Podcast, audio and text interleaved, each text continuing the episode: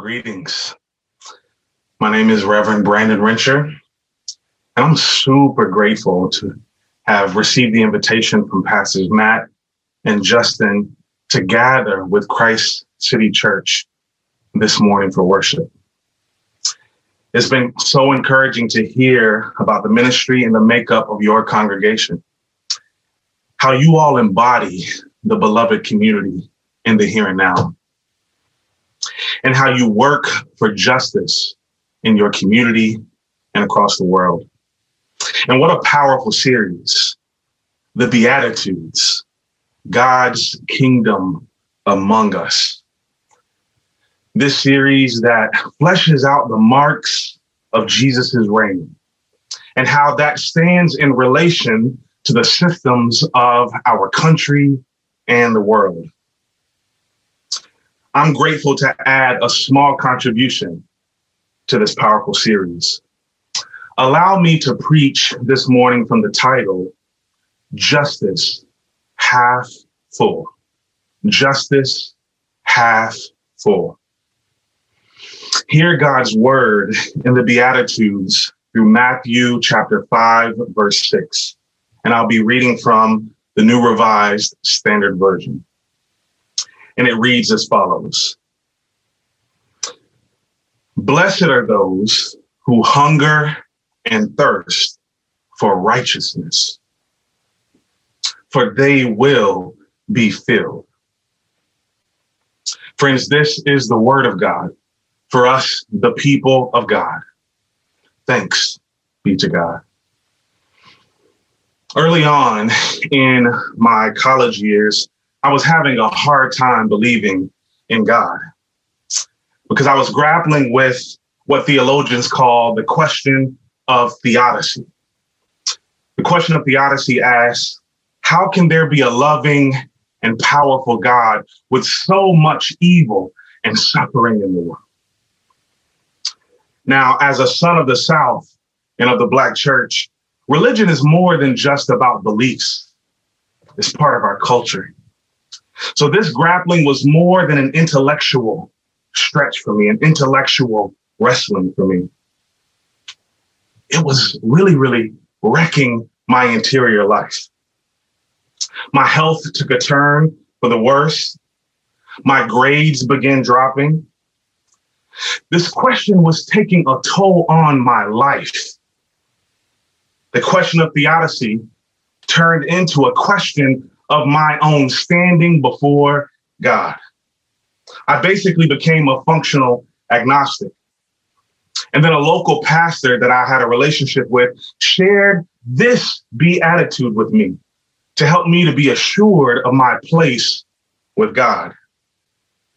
Friends, I remember reciting this verse as I would go to sleep at night in my bunk in my dorm. Blessed are those who hunger and thirst for righteousness, for they shall be filled. Blessed are those who hunger and thirst for righteousness, for they shall be filled. With time, these words did help me personally. It helped me feel a stronger sense of security personally. But it did not seem to address the question of theodicy that got me into the situation in the first place. I wanted to know if what was on offer by Jesus is only about me personally being made right with God. What did this verse have to do with everything else I saw in the world that I wanted to be made right? It's Jesus offering a half full justice. That's the question before us this morning, friends. Let's pray together before we dive in further. Holy God, these are indeed perilous times. And we don't have to name them before you because you see with us. And so, God, as we gather your people, your disciples, as we gather this morning, Help us to fix our eyes upon your word. Help us to fix our eyes upon things eternal. Because, God, our world, our country, our times are in so much instability. And so, would you attend to our questions this morning? Help us to know that you are listening. Help us to grapple together this morning. In Jesus' name we pray. Amen.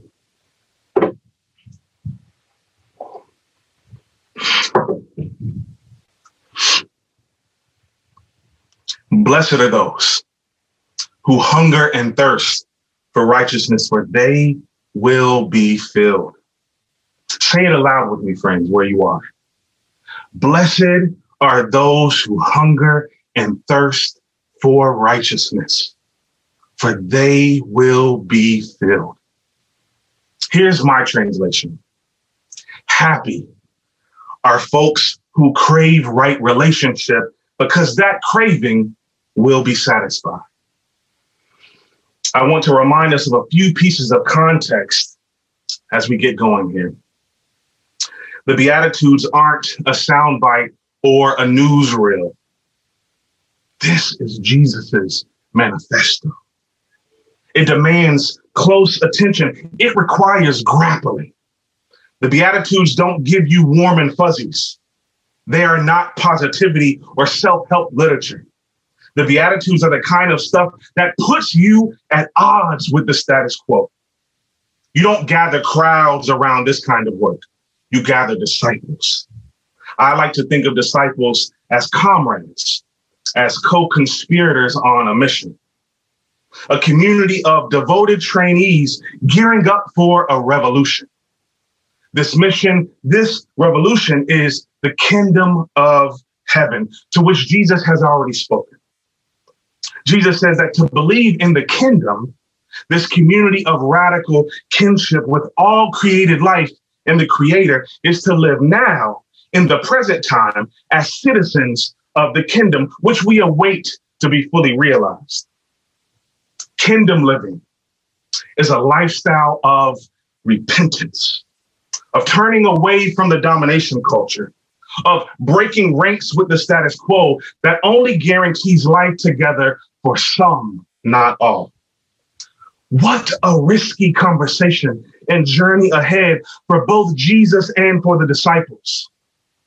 I'd imagine that Jesus sits down to teach and dialogue with his disciples, recognizing fully the weightiness of it all. And the posture of sitting that we see in the text, it demonstrates welcome, not judgment. It demonstrates caution, not ultimatum. If it were me, I would be on the very edge of my seat, hanging on to every word of Jesus, full of anticipation with every pause he takes. Swirling around in my mind pictures of adventure and danger that are on the horizon. Heart palpitating over the sure threat of loss. Happy are folks who crave right relationship because that craving will be satisfied. Though I'm not sure that happiness would be on my mind and my heart. Jesus, are you sure there's enough righteousness? For what's jacked up in my life, there's enough righteousness for that too? for the Roman state and the religious elites that see us as rebel rousers. Jesus, are you sure there's enough righteousness for it all? This is certainly the question that I wrestled with in college. And my gut tells me that it's not only me and the disciples in Jesus's day asking this question.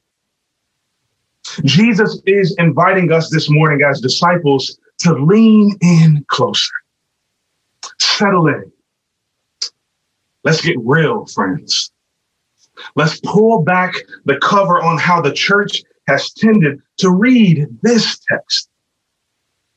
On the one hand, are those who claim that this text is about personal righteousness. of priority is personal piety that you and I must crave for our souls to be made right before a holy and just God.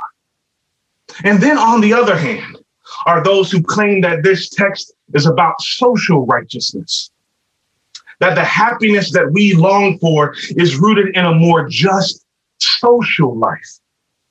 That if every person in this country and across the globe had their just due, had their material needs met, and no system was unfairly distributing resources, that justice would be served. That every person would have their fill. That this is what brings happiness and the good life. Those that claim this reading of the text are committed to social justice. And these differences of interpretation have over the years turned into an outright culture war that has lasted for generations. So that today it is common to hear something like this evangelicals care about piety, liberals care about social justice. Piety has become equated with anti abortion and family values. Social justice has become equated with anti racism and women's rights and so forth. Most people nowadays don't know anything about the origin of the issue, about this divide of interpretation. Now, you all are a congregation of fellow justice seekers. You care for the poor. You proclaim that Black lives matter. It would be so easy for me to feed into the culture war this morning, to preach about how we who are justice seekers are on the right side of history, that we need to keep fighting for justice, and that our hunger and thirst for righteousness in the public square is holy. And hear me, friends, when I say this that if I were to preach this message today, this is a good and holy message. Yes, keep standing up for the least of these. Yes, keep fighting for justice for the immigrant. Yes, keep saying and living that Black lives matter. Amen to that message. But for me to give emphasis to this would be to betray the spirit of Jesus' teaching in the Beatitudes. Jesus is gathering us today as his disciples to lean into our own repentance. Amen. So, in that spirit, in the spirit of repentance of my own and those of us who are justice seekers gathered here this morning, we must repent. For what? For how we have internalized this culture war.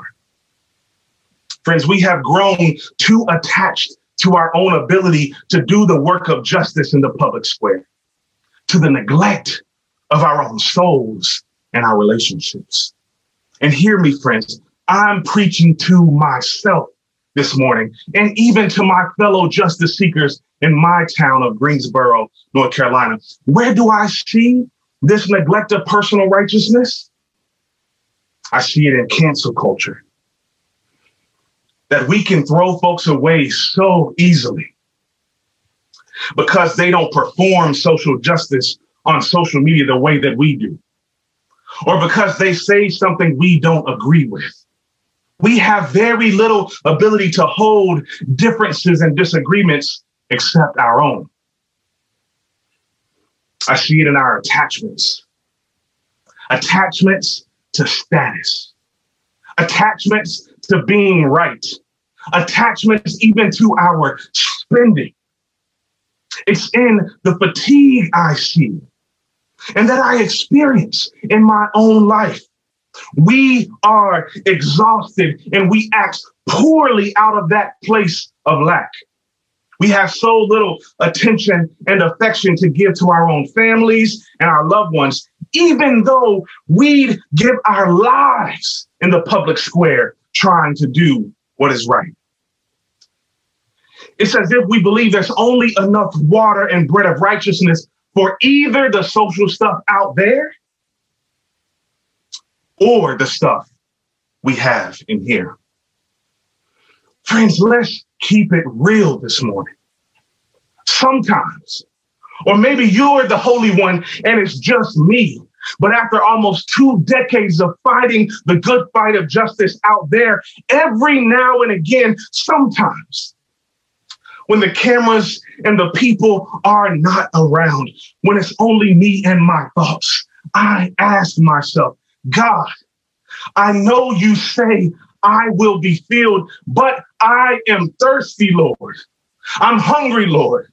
What about when I thirst and get hungry again for righteousness?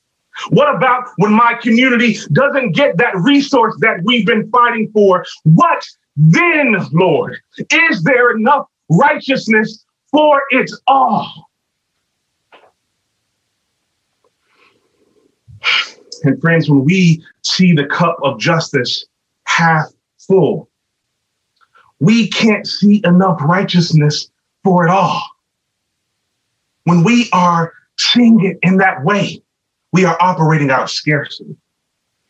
And a scarcity mindset exposes our reliance on ourselves. Friends, what I hear God saying to us this morning, urging us, pleading with us with a mother's longing is get free. Get free. Come out from under this weight. Come out from under the burden of trying on my own, trying on your own to do the work of justice. One of my mentors, Reverend Lenise Pinker, says it this way, and I quote her We can't step over the ruins of our own souls and relationships to do justice for other people and places. End quote. Friends, what good is a half full justice? The wellness of our very hearts and bodies and souls and relationships are at stake. Mm. And Jesus gathered his disciples and sat and said, Blessed are those who hunger and thirst for righteousness for they will be filled.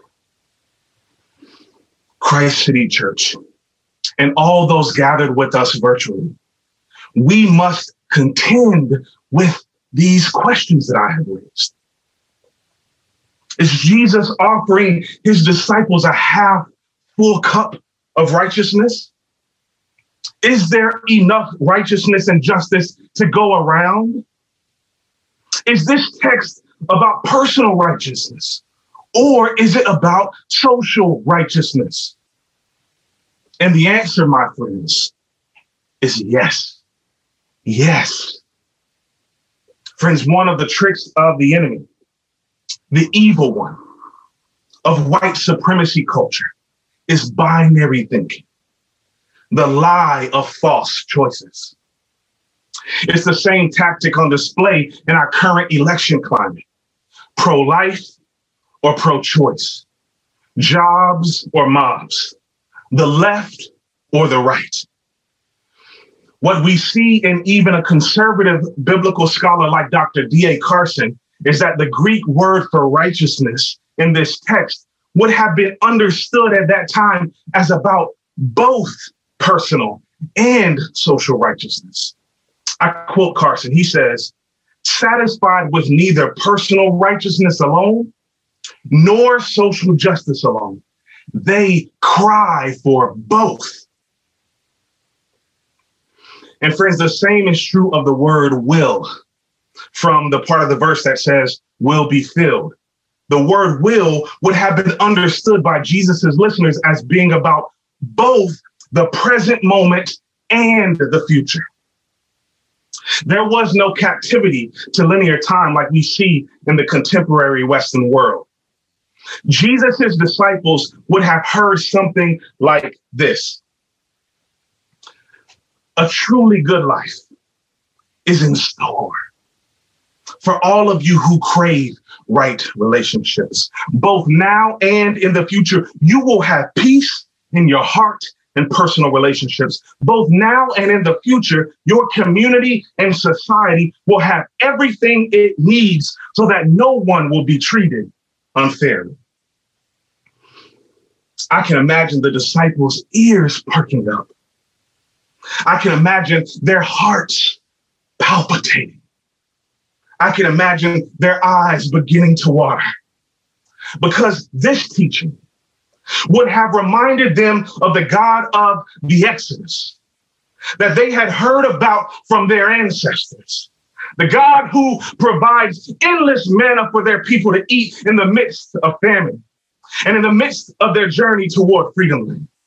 Let's say that beatitude together again with passion, knowing that we are not captive to linear time, that we are saying this with the ancestors long ago and disciples far and wide. Say it with me, friends. Blessed are those who hunger and thirst for righteousness, for they will be filled. The Gospel of Luke's account of the Beatitudes would show us that these disciples would have been reminded of being out on the sea with Jesus. They couldn't catch any fish that day. Jesus told them to cast your nets again. And they had to call over partners in other boats to help them pull aboard more fish than they could have handled on their own. Friends, they would have been reminded of the God that provides, the God that has enough for us all, the God that provides abundantly, whether it's food for our bodies or the food of justice for our souls and for our society. They and we serve a God that has enough to provide abundantly for us all. For it is Jesus that said, I came to give life and to give it more abundantly. Friends, say that beatitude with me again from this deep place of remembrance. Say it with me.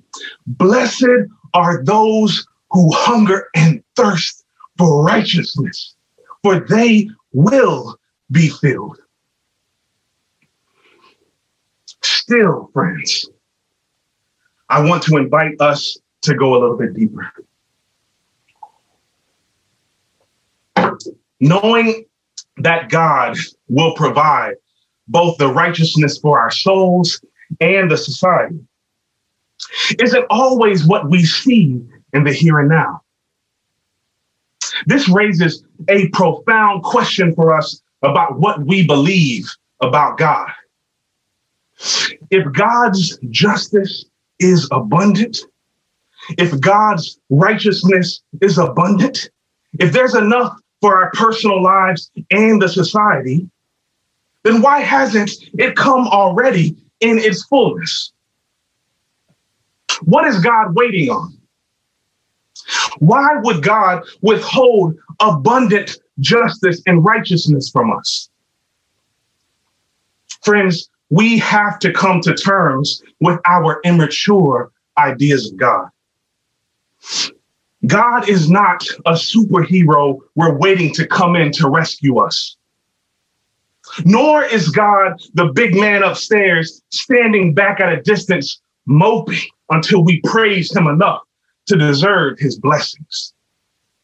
I know we might have a sophisticated theology now, but often our functional theology, the theology that operates below the surface, is the theology we were socialized into by the fear based and domination based cultures of this age. Friends, God doesn't force or waste God's overflowing waters of justice on us in our world. In Christ, through the incarnation, God exercises self limitation. Ours is not the God that rescues, nor the God that sucks. Ours is the God that joins. We serve a God that joins in the struggle for righteousness in our souls and in the society. Our God is like my Southern black mama that prepares the table for everyone to have enough. And yet, when the door is swung open, it's open to all. Amen.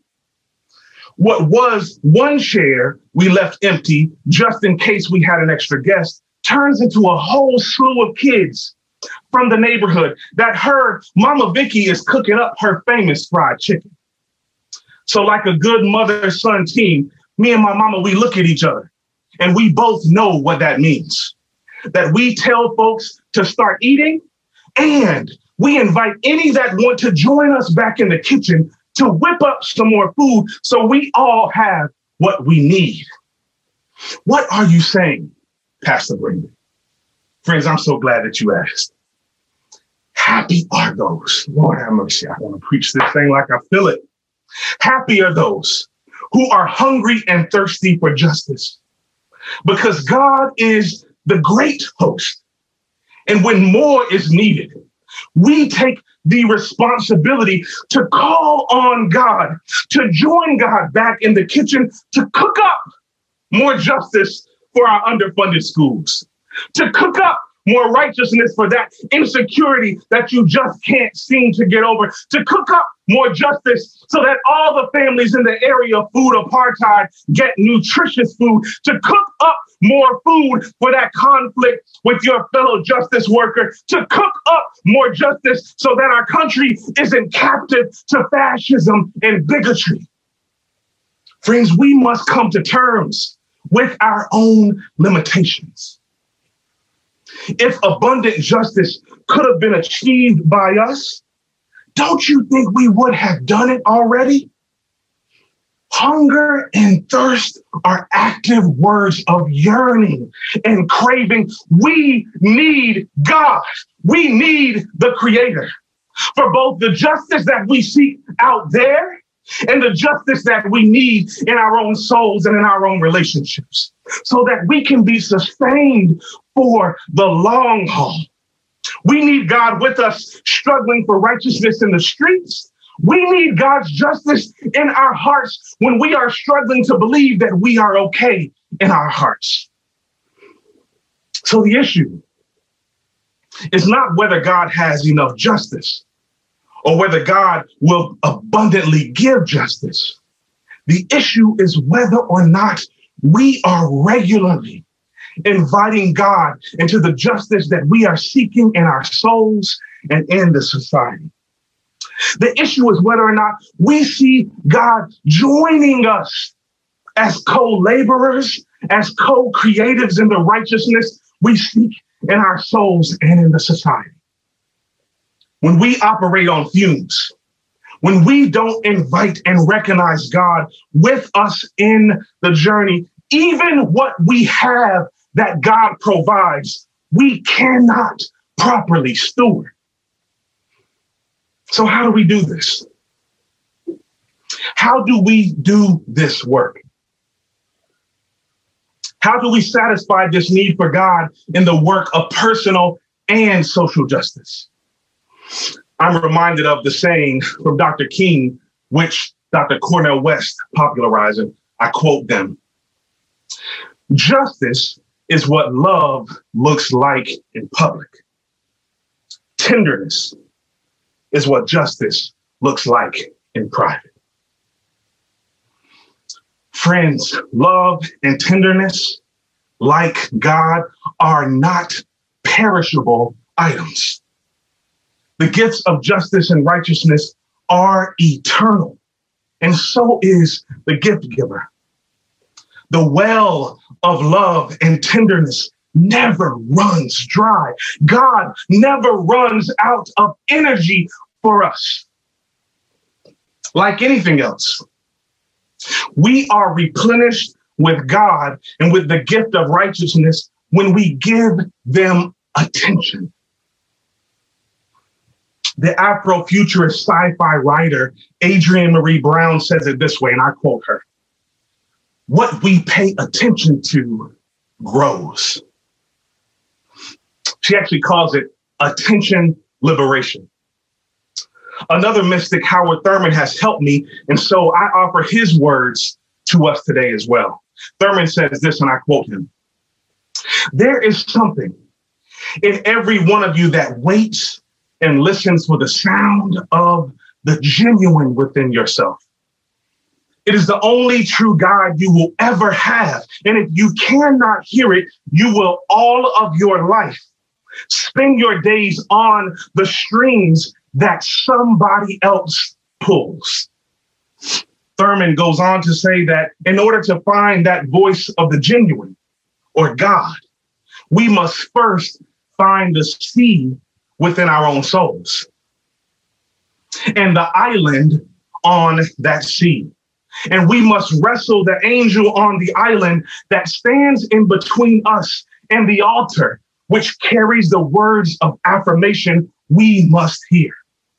And friends, this wrestling is not a punishment. It is a wrestling with the many other voices to which we must silence and say no in order to say yes to the one true voice. Friends, for those of us who are already living and doing the work of justice in the public square, this is good news. That we need not continue to do this work on empty. Let's find that stillness, that voice of the genuine, that voice of God, where we claim the righteousness we need. And then let's carry that voice from our interior journey out with us into our relationships and into our work for justice in the world. So that no matter what comes our way, we know how to replenish on God's life with us. So, yes, so, yes, Lord, fill the education system with righteousness. Yes, Lord, fill the healthcare system with justice. Yes, Lord, fill the criminal injustice system with righteousness. Yes, Lord, fill the broken electoral system with justice. And while you are with us, Lord, filling the world, filling the world up with justice, Lord, will you also Fill up the insecurities of my heart with your righteousness. Lord, while you're marching with us in the streets with me, Lord, will you also march with me to seek forgiveness from that person that I offended? Oh, Lord, while you protest out in the streets with us, Lord, will you also console us through the doubt that we face as we go to sleep at night? Because, God, you are enough. And there is enough of your righteousness to go around. There is enough justice for it all. Whew. I'm closing now. I'm closing. But I want to leave you with something. I want to leave you with the words of that old hymn that came to me as I was preparing this sermon. That old hymn, Pass Me Not, O Gentle Savior. It reminds me of what Jesus is saying to us this morning. Receive these words as a balm to us all. Pass me not, O gentle Savior. Hear my humble cry. Yes, Lord, you are calling on others, and others are calling on you. While on others thou art calling, do not pass me by. Let me at thy throne of mercy find a sweet relief. Kneeling there in deep contrition, help my unbelief trusting only in thy merit. Would I seek thy face? Heal my wounded, broken spirit. Save me by thy grace. Savior, Savior, hear my humble cry, while on others thou art calling, Lord. Yes, Lord, I know you got to go answer others, others' call. Yes, Lord, I know that others are calling you for what they need out in the streets. And at the same time, Lord, while on others thou art calling, do not pass me by. Hmm, amen. Amen. Amen.